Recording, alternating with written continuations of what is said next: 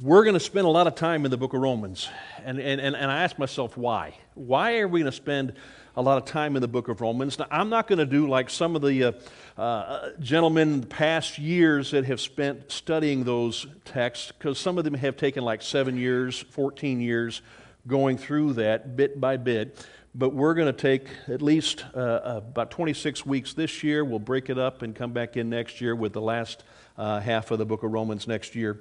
Um, but I think it's important for us. You see, the book of Romans is probably one of those books that has actually changed more of the course of history of the church than any of the other books in the Bible. It is a powerful book that, that brings to us the message of the gospel of Jesus in a very unique way as Paul is writing to the church there in Rome. Um, Augustine is probably one of the most influential theologians after the Apostle Paul. In, in the fourth century, in, in A D three eighty-six, after years of seeking truth in philosophy, in hedonism, and, and in just a worldly lifestyle, Augustine was there and he heard two children um, playing on a playground, and they were chanting, "Take and read, take and read. Take and read, take and read." They were just chanting that over and over again. And it caught his attention, and so he went and he picked up a copy of the book of Romans, and he began to unroll that and read. And so just randomly opening that text, he came to Romans chapter thirteen, verse thirteen and fourteen, and this is what he read. "Let us walk properly as in the daytime, not in orgies and in drunkenness, not in sexual immorality and sensuality, not in quarreling and jealousy, but put on the Lord Jesus Christ and make no provision for the flesh to gratify its desires." Now, as he read that passage of Scripture, and he writes in his letters and his commentaries, he, he, he makes this moment and that text as a pivotal point in his conversion to faith in Jesus Christ. Everything else he'd been looking for was trying to satisfy the desires of his body, of his mind. And now all of a sudden, this changes his whole outlook on how he should live. About a thousand years later, in Germany, a monk by the name of Martin Luther, he was depressed almost to the point of suicide, and he tried to pursue righteousness through strict self-discipline, and, and he found himself hating the idea of the righteousness of God because there was no way that he could measure up to it. He would just fail at it. And then he started meditating on Romans chapter one, verse seventeen, which we'll talk about in a couple of weeks. And, and, and in that passage, it talks about the righteousness of God as how it is revealed in the gospel message of Jesus. And so from that point on, Luther wrote, "I felt myself to be reborn and to have gone through the open doors of paradise." So all of a sudden now we notice there's a couple of men whose lives have changed because of this book, and they impact the church for all history.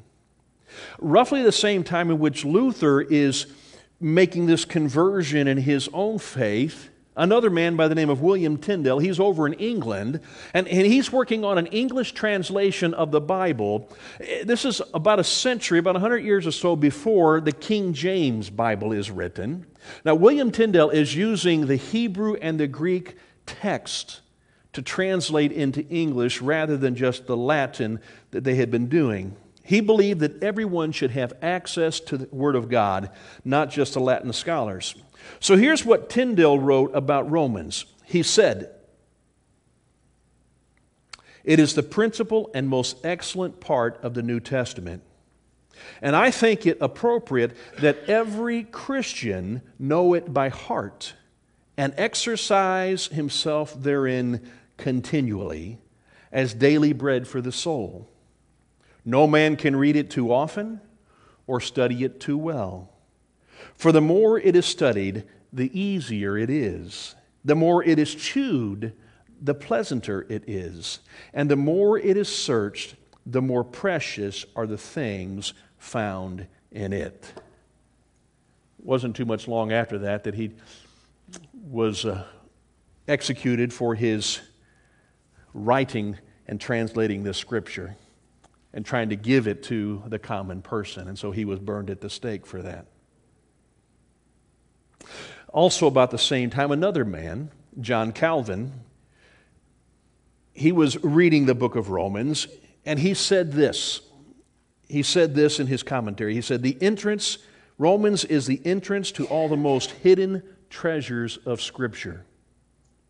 John Bunyan, who wrote Pilgrim's Progress, that many of you have probably read, he wrote that while he was in prison for his faith.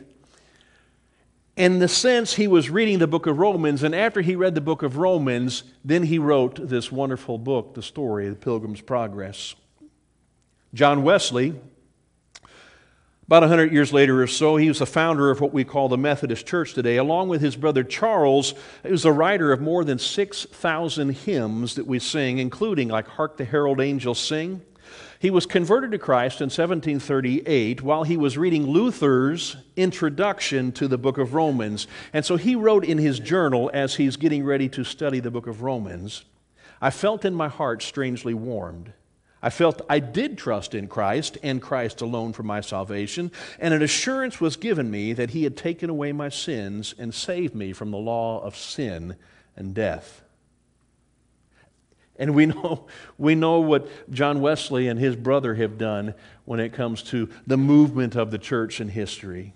More recently, another scholar and preacher, John Stott, he's talked about his kind of love-hate relationship with the book of Romans because of some of the personal challenges that were painful to him.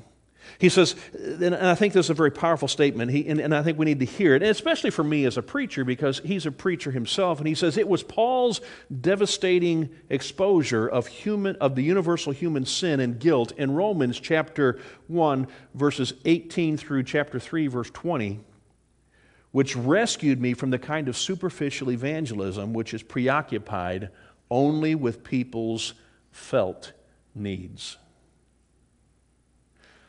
So why are we going to study the book of Romans? I think because the church needs, needs more thinkers like Augustine. It needs more reformers like Luther and Calvin and, and, and, and, and more, more hymns and, and things like, like Wesley. It, it needs more preachers who are committed to the gospel, not just some kind of superficial evangelism or, or meeting felt needs. It needs people who are going to dig deep into the understanding of God and what Christ has done for us. So, this morning I want to kind of give you just a, a, a brief overview of the book of Romans. There's, there's so much we can't just do it all at once. So I just want to kind of lay this out for you. The first thing we're going to start with, the book of Romans in, in, in Christian theology, is, and as we study this letter, as they call it an epistle, we must understand the Apostle Paul, who he is, what is it about him, and, and, and since his writings really, they dominate most of the New Testament. He's written twelve of the letters that are in our New Testament. And so it's, it's, it compels us to find out a little bit about him. His understanding of the words and the works of God are central really to our formation of, of the church. He uses terms such as justification and sanctification and redemption and glorification. And he spells all that out in the book of Romans and some of those main principles of faith. It's important to understand as well that, that the key to these building blocks, and so Paul uses these as a sense to build his case for Christ, that he is the Messiah, and also how we as followers of Christ, Christians, how we ought to live. And so he lays that out for us in the book of Romans. And a view of these kind of helps us as readers to see a little bit of the smaller parts of the letter so that we see how they really fit into the scheme of the whole. So I think as we're going to dig into the pages of this book, of this letter, we're going to discover that Paul talks a lot about sin. He talks even more a lot about faith and about the Mosaic law and, and how Israel uh, uh, fits into God's plan. He's going to talk about the work of the Holy Spirit in our lives and how that, that moves us, and, and along with practical insights about the walk of faith for the, the believer in Christ and the one who wants to follow him. So we have to ask ourselves, who is Paul? Who is this man that all of a sudden when we pick up our Bible, we begin to see book after book after book, letter after letter that are written by him? Who is this guy? I mean, he, he wasn't there with Jesus like, you know, the twelve disciples, was he? Simon, Peter, Andrew, James, and John, Philip, Thomas, Matthew, James, the son of Alphaeus, Thaddeus, Simon, Judas, and Bartholomew? Well, Paul's name wasn't in there, so where does this guy come from? Well, the book of Acts, which is right before the book of Romans, it chronicles the life of this man as he is moving with the church around the Mediterranean Sea and, and taking the gospel message with him everywhere he goes. You see, he becomes a world changer for Christ and his obedience to God, but that's not how he starts out. You see, Paul wasn't always a Christian. At first, he believed that God wanted him to confront and eliminate Christians, people who were followers of what Judaism was calling, quote, the way. Because remember, Jesus was the way, the truth, and the life. So they weren't called Christians to begin with. They were called followers of the way. And so Paul identified himself against the way. This group of the way, they, they, they kind of were attracted to Jesus, who was a man who had been crucified in Jerusalem, and now they are claiming that he came back to life and he rose from the dead. Many of the religious leaders of that time, they harshly rejected these people because of the scandal that surrounded the cross and everything that took place there. And so to them as well, anybody who would be crucified on a cross really had no right relationship with God, and they could not please God. So this man Jesus definitely would not have been the Messiah that they're speaking of. Paul also had a different name that he went by during those early years. His name was Saul. And he joined with these hostilities towards the church. And in Acts chapter eight, verse three, it tells us that Saul was ravaging the church.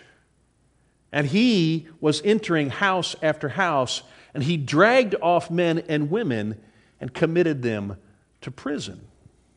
So here we have a very zealous individual who's attacking the church in a hostile way, a ravenous way. And he's raging himself against the church and actually dragging people out of their own homes and putting them in prison because they believe that Jesus died on a cross and he rose from the dead, and they were calling him Messiah. Paul was trained as a rabbi in the Jewish faith. He was a teacher, he was a biblical scholar during the first century Judaism, and he excelled in his role as a student of the Old Testament laws. He, he was, uh, this, this, this idea of being a teacher of Israel, and he studied thoroughly the Scriptures, but somewhere he missed the point. Even though the Old Testament was the focus of his life, he didn't quite see it. It wasn't until a radical event happened on the road to Damascus that altered his life, because he saw Jesus in a different light. Literally, the light of Christ shone upon him. And since that moment, his life was never going to be the same. He became consumed with a new mission. Not to eradicate the church, but to multiply it. He was now going to take with him, wherever he would go, intentionally, the message of the way, which is the message of the cross, the message of salvation, to the far reaches of the world and to the Gentile communities. And, on, and, and, and in doing so, he then begins to write letters to these churches that he is establishing or that he wants to go visit. And that's where this letter of the book of Romans comes from, from this man. So what is the purpose or the reason behind Paul writing to this church in Rome, whom he's never even seen yet? While he's on his third missionary journey, what he's doing is he, he's coming up the Mediterranean coast along the, the eastern border, and he makes his way up into Asia Minor and up around Macedonia and down through Greece, and, and he's, he's taking the gospel message with him. Now, this is the third time he's making this trip up and around, and while he makes some time in Corinth, a city there on the eastern side of Greece, he is going to now write a letter to this church in Rome that he wants to go visit. Up until this point, he's not been able to visit the church in Rome. He'd heard about their faith. He'd come in contact with people who'd been there and who had come and visited from him. And, and, and he wants to go see the capital city of the Empire of Rome and see what God is doing there. But up till now, the Holy Spirit has denied him that opportunity to go visit. But he's on his way.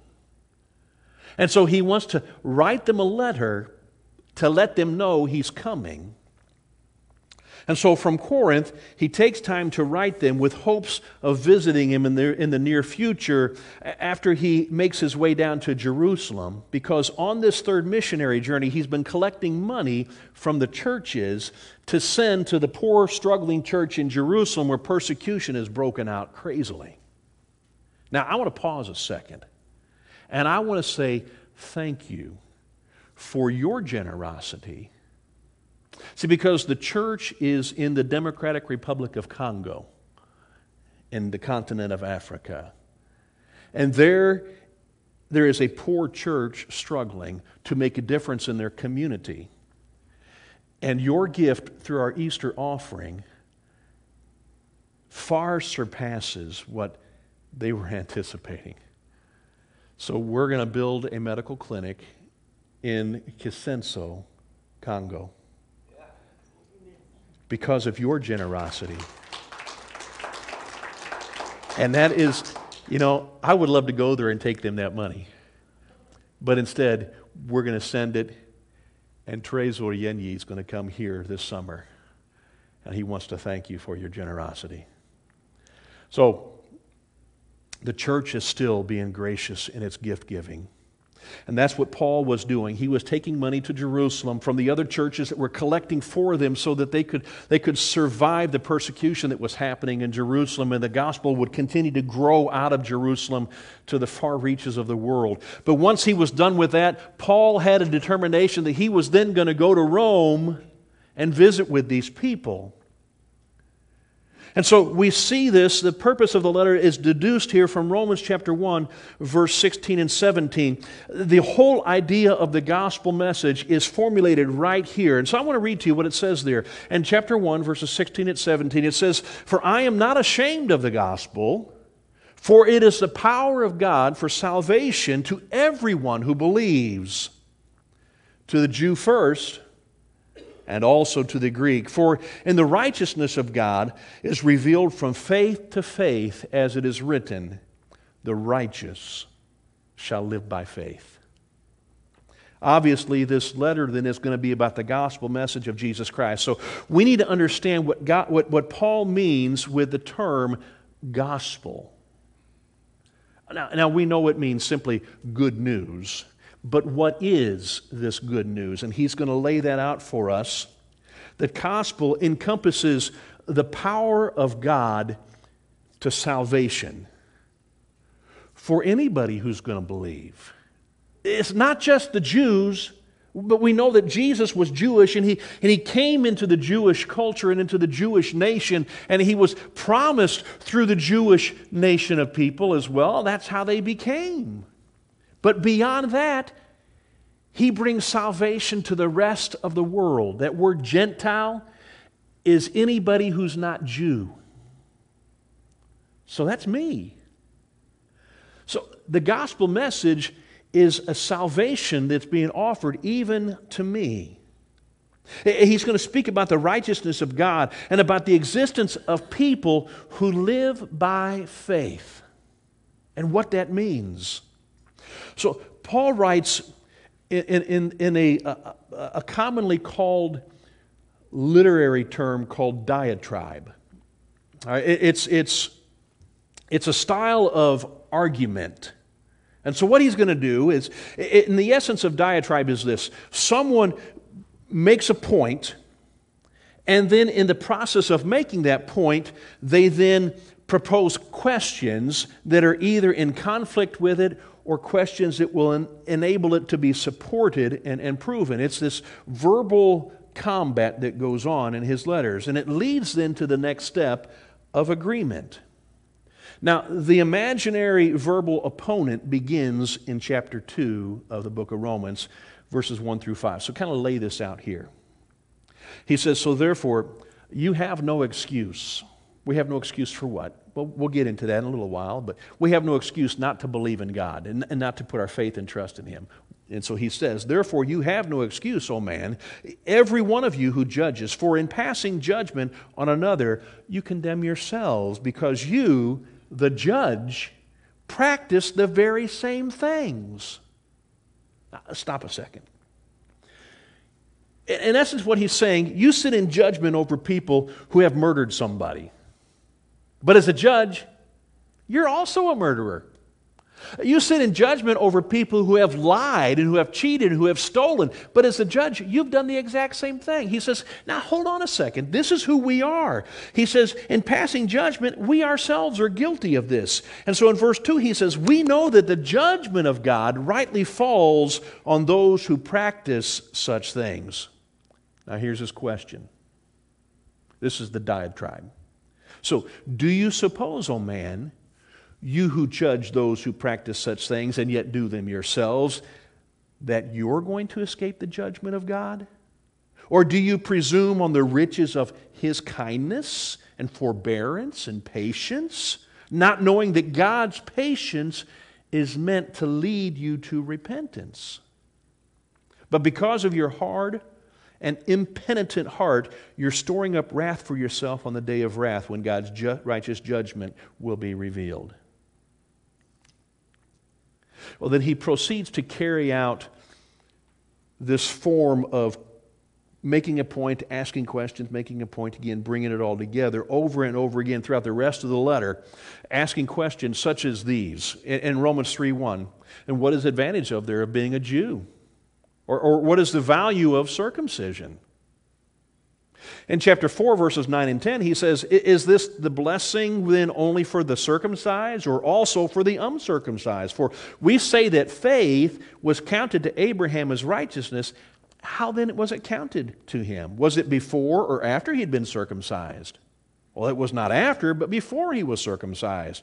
He goes on in chapter six and he asks us this question when he's talking about our righteousness and how we deal with sin. He says in chapter six, verses one through three, what shall we say then? Are we to continue in sin that grace may abound? Well, by no means. How can we who died to sin still live in it? Do you not know that all of us who have been baptized into Christ Jesus, we're, we're baptized into His death? You, you can't continue to live in sin if you're going to be a Christian. In Romans chapter ten, verse fourteen, he says, how then will they call on Him whom they have not believed? And how were they to believe in Him who have they not heard? And how are they to hear without someone preaching? So as he lays all this out throughout the book of Romans, I think we're going to find it a really interesting study because he's going to help us grow in our faith. It's fascinating that Paul moves his argument along by questions that are asked by this imaginary debater.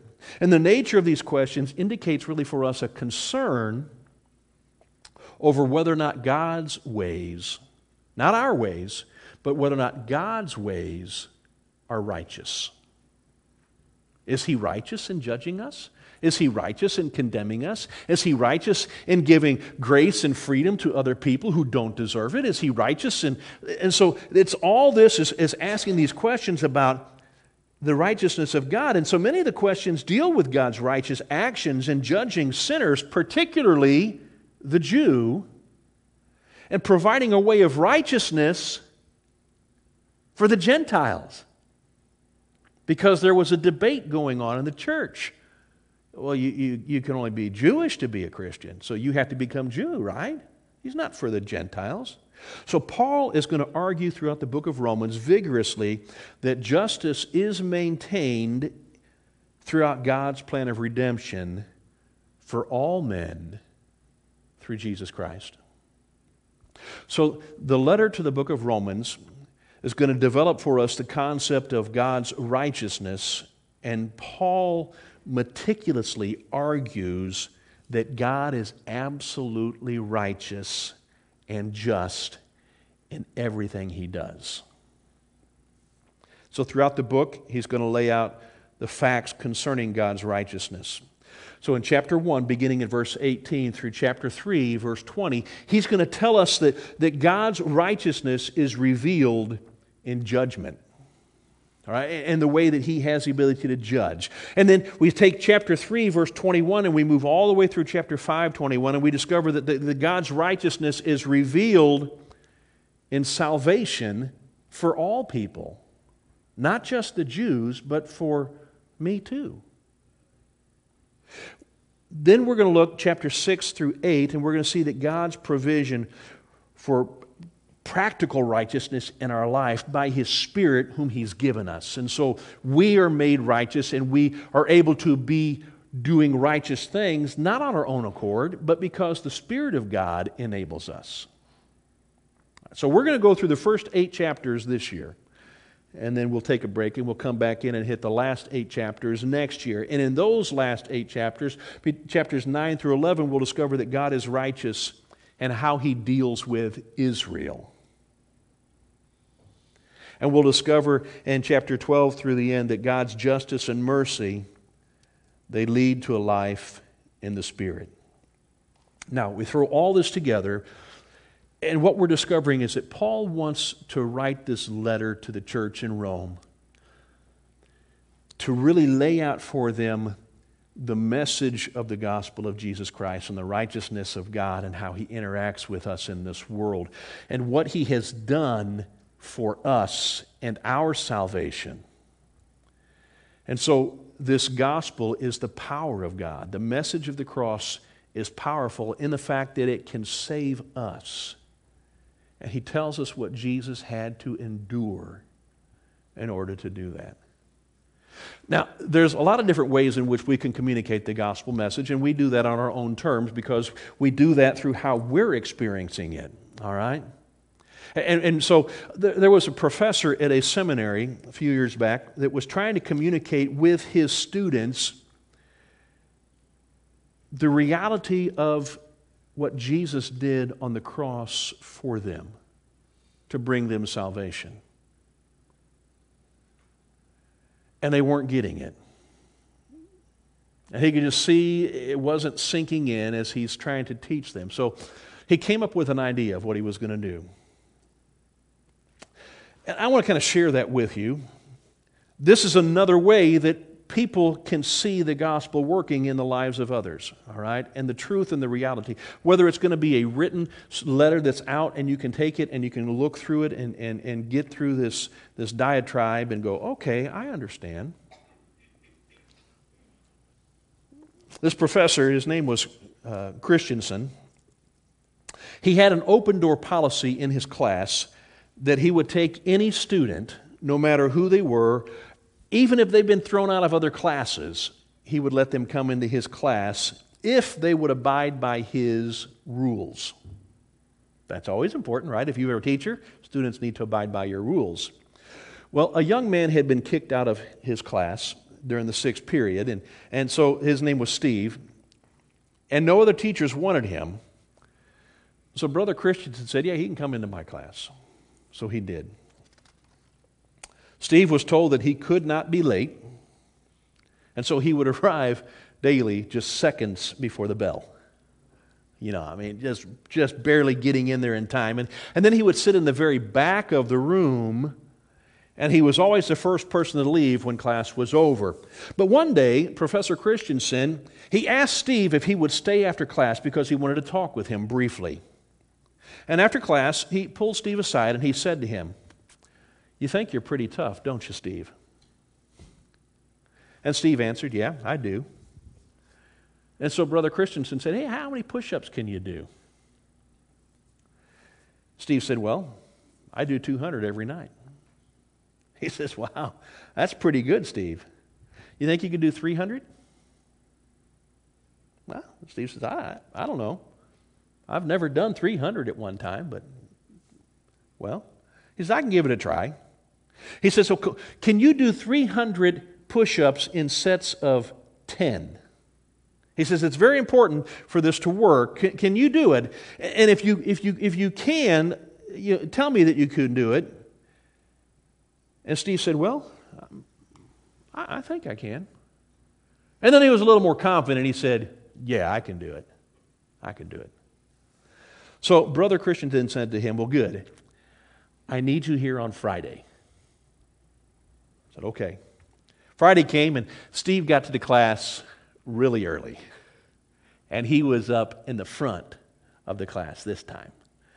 You know, and, and when class started, Brother Christensen, he pulls out this big box of donuts. Now, these aren't just any donuts. I mean, these are the big, delicious donuts. I mean, they, they are cream-filled. They're iced over like crazy, and they're, they're wonderful donuts.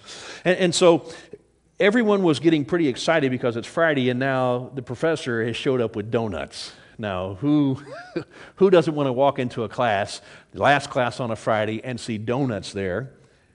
And so what he did is he, is he walked over to the first row, and the girl who was sitting in the front row, Cynthia, was there. And he asked Cynthia, he said, Cynthia, do you want a donut? And Cynthia said, yes. So Brother Christensen turned to Steve, and he asked him, Steve, would you do ten push-ups so that Cynthia can have a donut? Steve said, sure. So he jumped down from his desk, and he quickly did ten push-ups, and he got back up and sat down again. And then Brother Christensen went to the next person, to Joe, and, and, and he asked Joe, Joe, do you want a donut? And he said, yes. And so Professor turned to Steve and said, Steve, would you do ten push-ups so that Joe can have a donut? So Steve did his ten push-ups, and Joe got a donut. And on it went down the first aisle, and Steve did ten push-ups for every student in the class in that aisle when they wanted the donut. And it kept going and going and down the second aisle until it came to Scott. Now, Scott was a unique character. Scott was the captain of the football team, and he was the center of the basketball team. And he was very popular, and he was never lacking confidence and companionship. Everybody hung around him. And, and Brother Christensen asked Scott, Scott, do you want a donut? And Scott's reply was, well, yeah, yeah, I do, but I can do my own push-ups. And the professor said, no, Steve has to do them. So then Scott says, no, well, I, I don't want one. So Brother Christensen turned to Steve, and he says, Steve, would you do ten push-ups so that Steve can, so that Scott can have the donut that he doesn't want? And Steve gets up, and he starts to do the push-ups, and Scott then yells, hey, I said I don't want a donut. But Brother Christian then said, hey, look, this is my classroom. These are my donuts. This is my desk. These are, this is my class. And just leave it on the desk if you don't want it. But Steve is still going to do the push-ups. By this time, Steve is beginning to slow down in his aggressiveness at his donuts. And so he just decided he'd stay on the floor instead of getting up into his chair every time because he was getting tired. And you could start to see a little perspiration on his brow. And, and Brother Christensen started down the third row. And now the students are all starting to say no and get a little angry about things. And the professor asked Jenny, Jenny, do you want a donut? And she said, no. And so he asked Steve, Steve, would you do ten push-ups so Jenny can have a donut that she doesn't want? And Steve did ten, and Jenny got her donut. By now, the students were all beginning to say no, and there are all these uneaten donuts sitting on the desks. Steve was having to really put forth a lot of effort each time it came to another student to do the ten push-ups for them, and there began to be this small pool of sweat on the floor beneath his face and his arms, and, and his, he was beginning to sweat a lot more because of all the physical effort that was involved in it. And so then Christensen asked if Robert would watch Steve to make sure he was doing all ten push-ups and not fudging on any of them. And Robert began to watch Steve closely, and he's now moving down the fourth row of classes. But something happened in the middle of all this. During this time, other students are starting to come into class, and no longer there are just thirty students, but now there's thirty-four students.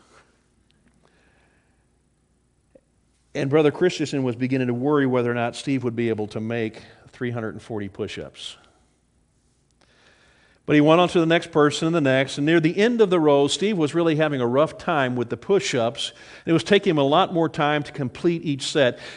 And Steve asked Brother Christensen, he says, "Professor, do I have to make my nose touch the floor on every push-up?"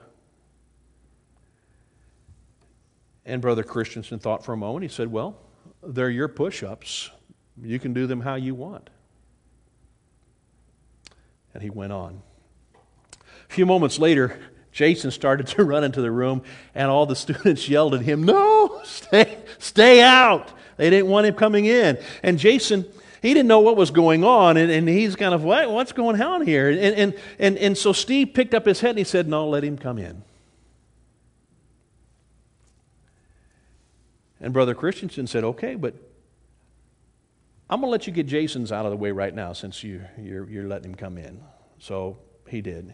And, and, and he asked Jason, "Jason, do you want a donut?" Jason's like, "Well, yeah, I'll take one." So Steve did ten push-ups.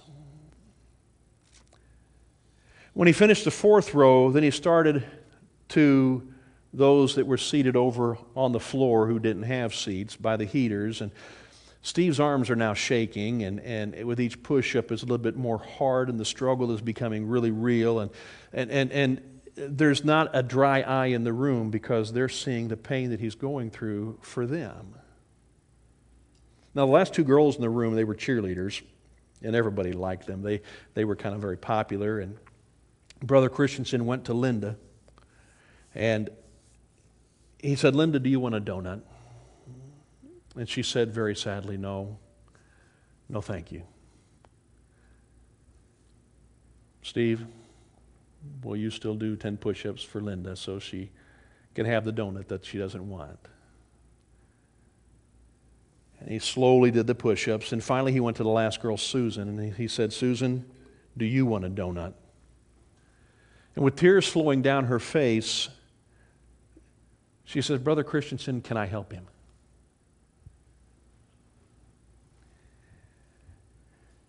Professor said, "No, he has to do it alone. So Steve, would you do ten push-ups so that Susan can have a donut?"